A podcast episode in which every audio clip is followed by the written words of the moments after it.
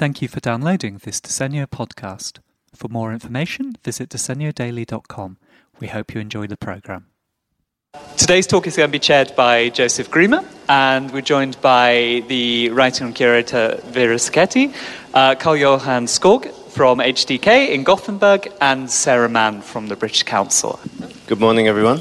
The moment of, of history we inhabit um, is an extraordinary one because maybe I think it could one could argue that for the first time we operate within an environment um, which is on the one hand completely or to some extent largely globalized um, and is uh, we have a degree of access and um, how, how can I say kind of freedom of um, communication, of transportation, of access on every possible definition of the word. Um, and this uh, is something that, I mean, beyond the kind of obvious implications of simply being able to go out to Malpensa and get on a plane, um, there are interesting implications in the sense that it's maybe the first time that there is no outside to the economy that we inhabit. It's a totalizing entity, something that really envelopes the whole world. If you think about even just um, uh, before 89, there was an entirely different economy that existed with very little sort of back and forth um, between these two sealed um, environments.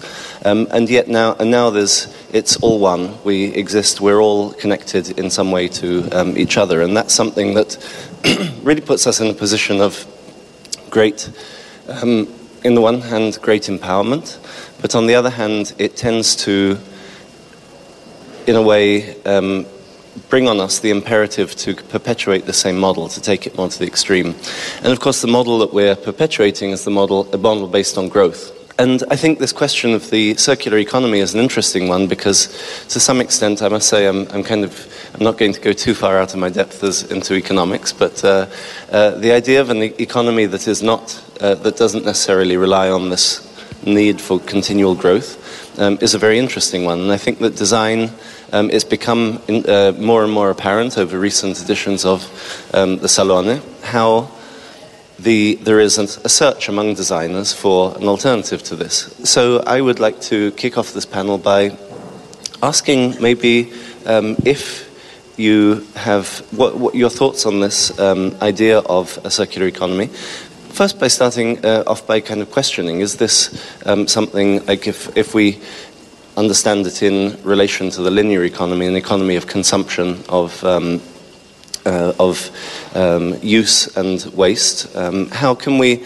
is this something that uh, designers have a responsibility? To what extent is this something that, we are, that the designer is actually able to enact?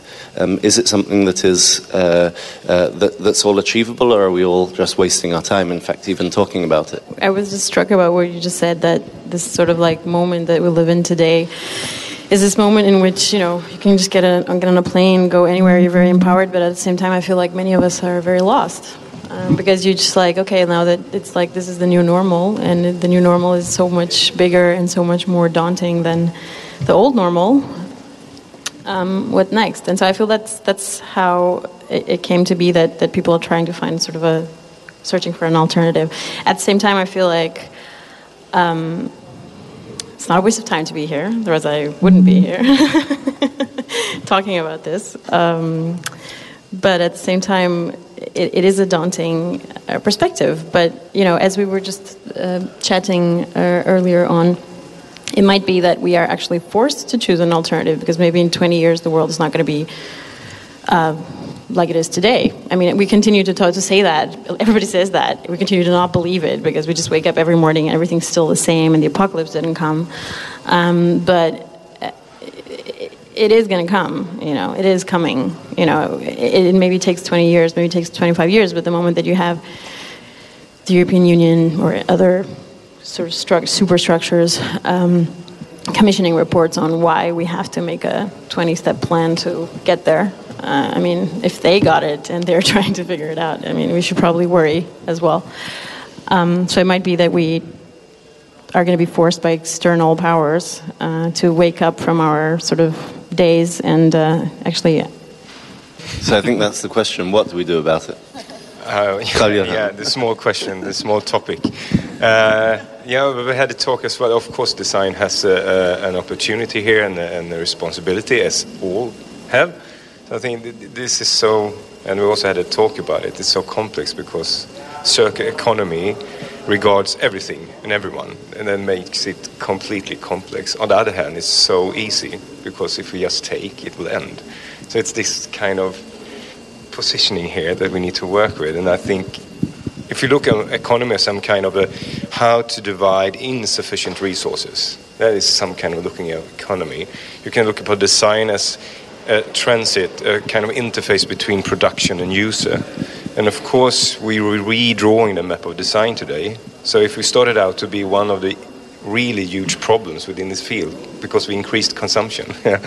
today, I mean, that map also include to produce knowledge as one part of it. And then I think design is really uh, important to, to include in that kind of processes and learning uh, and understanding. So I think today design has all opportunities to work within this, these processes, mm. uh, not just as developing the new products, but also to actually develop knowledge mm. Mm. around this and including people into that.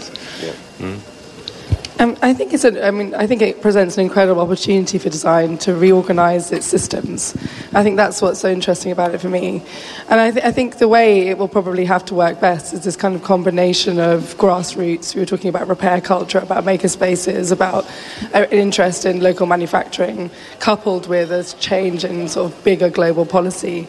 Um, but I, I think the, the biggest challenge for design specifically is how it can kind of challenge itself because it is based on a very kind of linear um, business model. And, and I think, you know, being here kind of reinforces the fact that, you know, design has to kind of rethink the way it, it uses itself. I think, again, there's, this is, there's just so much that we have become accustomed to take for granted and really not question. And one of the things that um, I think we've been sort of culturally um, trained to take as uh, take for granted and to consider true is the idea that ultimately we will, the, the drift towards a market um, driven economy in which ultimately the, the, the, free market will solve all problems and brands have a sort of an inherent social responsibility. Ultimately, they will do good.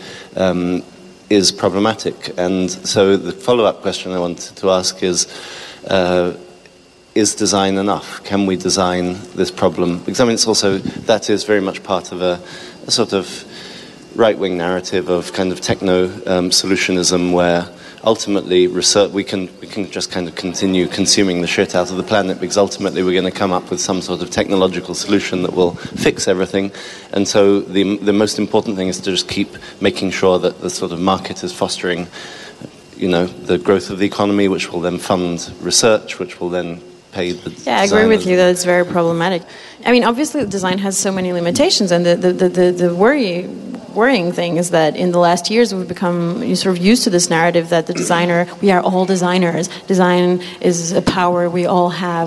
Design, it's a human impulse. We are all makers. We are all design. I mean, fair enough, but at the same time, limits to this, please, because I mean, I, I, I just just want to throw up when again there's this narrative about how wonderful all of this is, and this sort of like Silicon Valley optimism that we see sort of co opted by all of these initiatives. I mean, it's so, it's just despair. It makes me despair, really.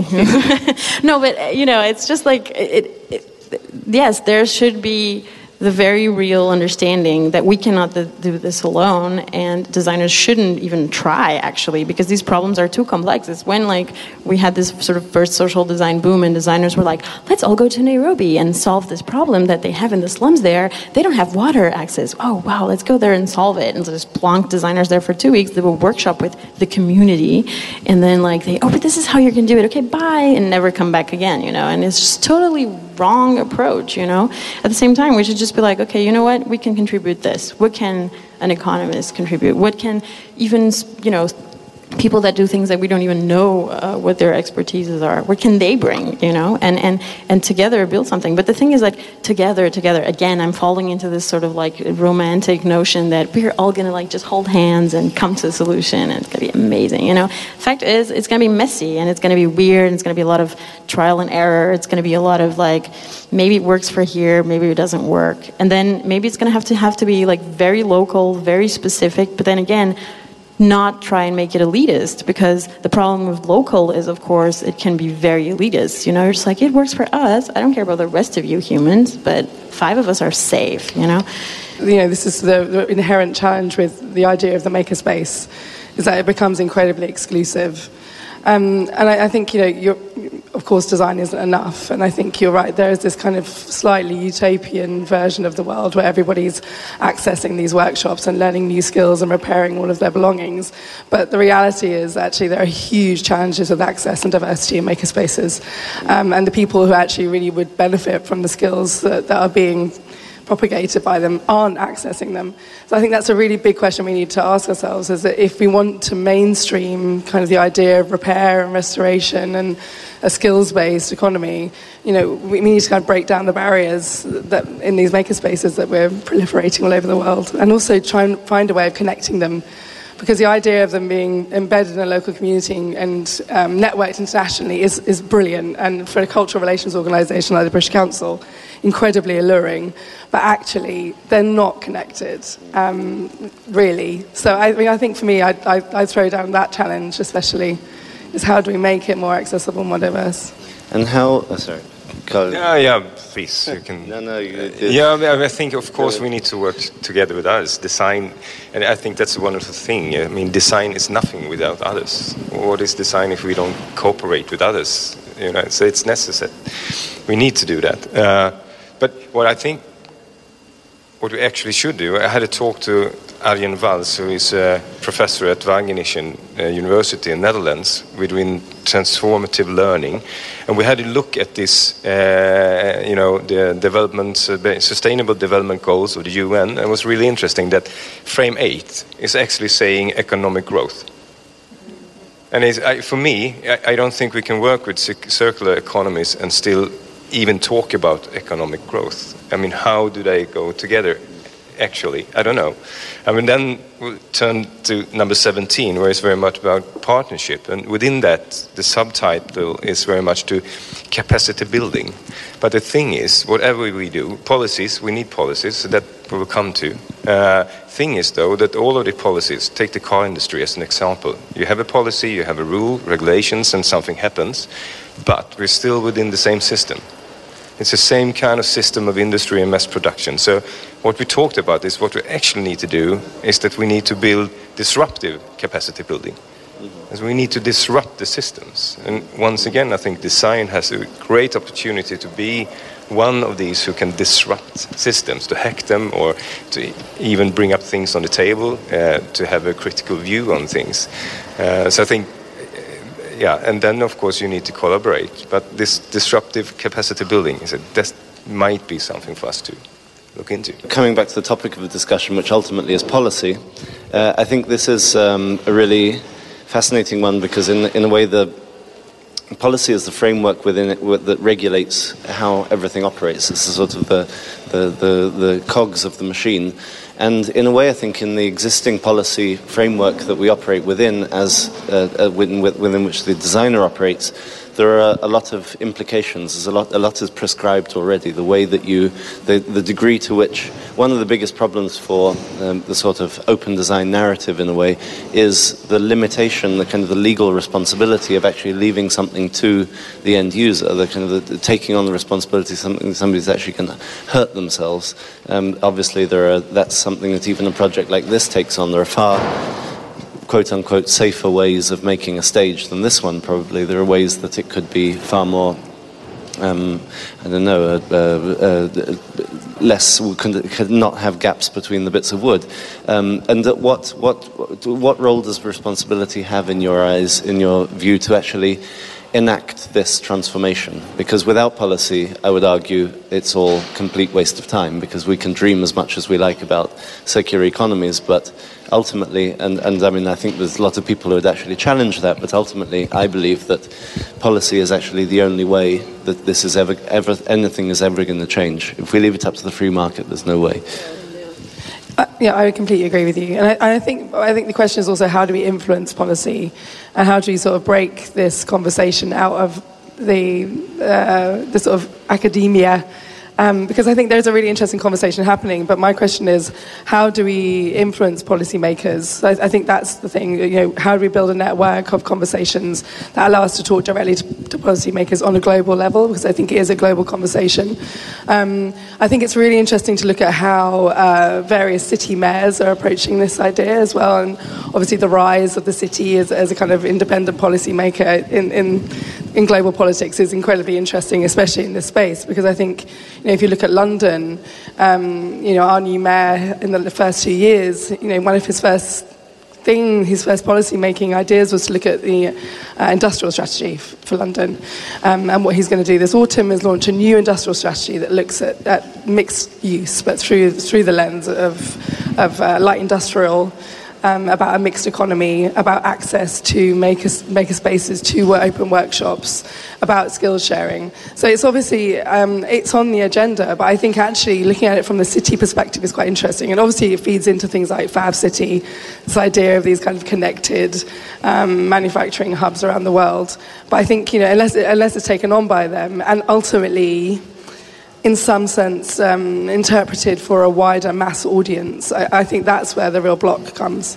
Feel designers also shouldn't be afraid to sort of have conversations with different kind of authorities, like higher sorts kinds of authorities. I feel like we also sort of are afraid of doing that. We're afraid of of going up to somebody that actually has some sort of political power, some sort of agency over the territory or over the place where we live in and we shouldn't be afraid of that because you know why not? Like in the end it's it's a matter of trying. And I, and I feel like people are willing to have these kinds of conversations. Not a lot of designers are having these sorts of conversations with higher spheres of power. Um, but maybe well, you have not examples. the, not the designers who uh, are necessarily here at Salone I think there's probably actually a lot of people just outside the circle of the circular economy of Salone, where we talk to each other. But I think sometimes design gets caught in the prosperity and economic agenda. And I think that's where, if you're talk, if I think you're absolutely right to connect the, the right kind of designers to policymakers is absolutely essential for this to succeed. But often what we see is design is talked about as a kind of um, a creative economy, essentially, and that you know often if reports are issued, you know that try to influence or lobby government in some way, they're always about economic value, and they're very rarely about sort of social value or the proposition that design can actually change the way we live.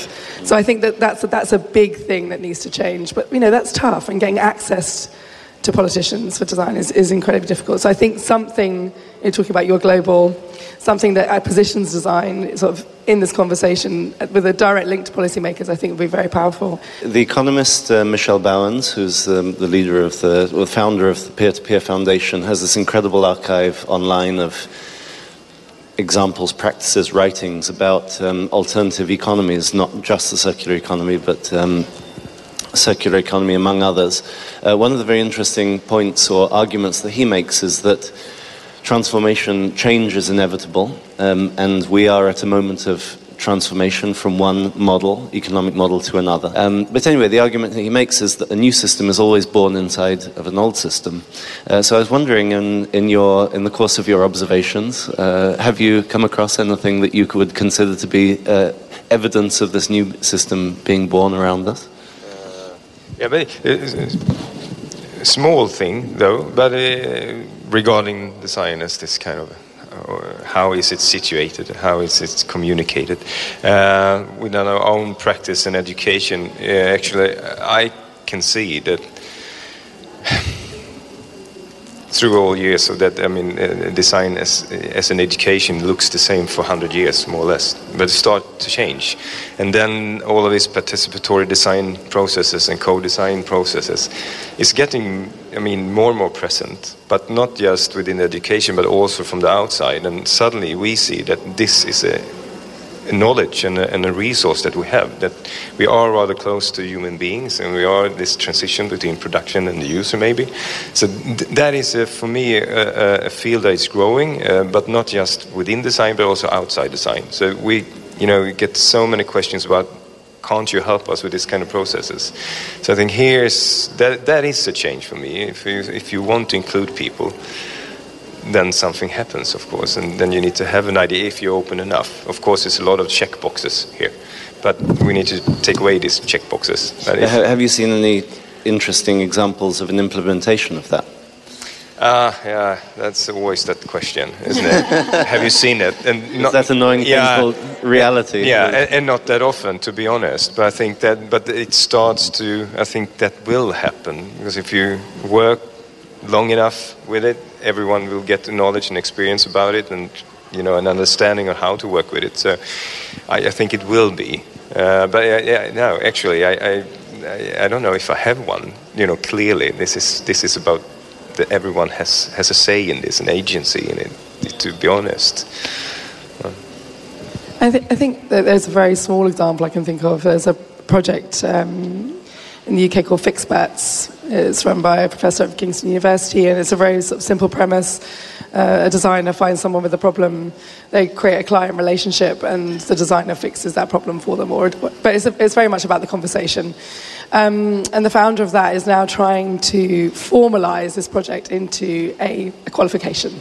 So he's trying to work within the very rigid examination board system in the UK to try and actually make fixing um, a GCSE. So that every 16 year old would leave, uh, leave school with, with the ability to fix something however small. So I think small things like that, working within those sort of very rigid systems, would, would be incredibly beneficial. Uh, and I think it's sort of step in the right direction. I mean, unfortunately, they're all around nice stories like that, our educate, arts education system is being dismantled. Yeah. Or you have systems like the Apple iPhone that contains seven different types of screws with yeah. the precise yes, exactly. yeah. purpose of stopping anybody yes, being able to. absolutely. to. Yeah. Uh, but uh, for me, maybe the problem with this is that I mean, if we really want to make a change, we need to have some kind of an agonistic approach. We need to have, you know, a friction. It needs to be tension in it. And there's a lot of these processes that always, you know, you just go along with each other, you agree with things, but well, we different people, different personalities, cultures. We cannot agree upon anything, but we need this kind of tension as well, mm. positive tension.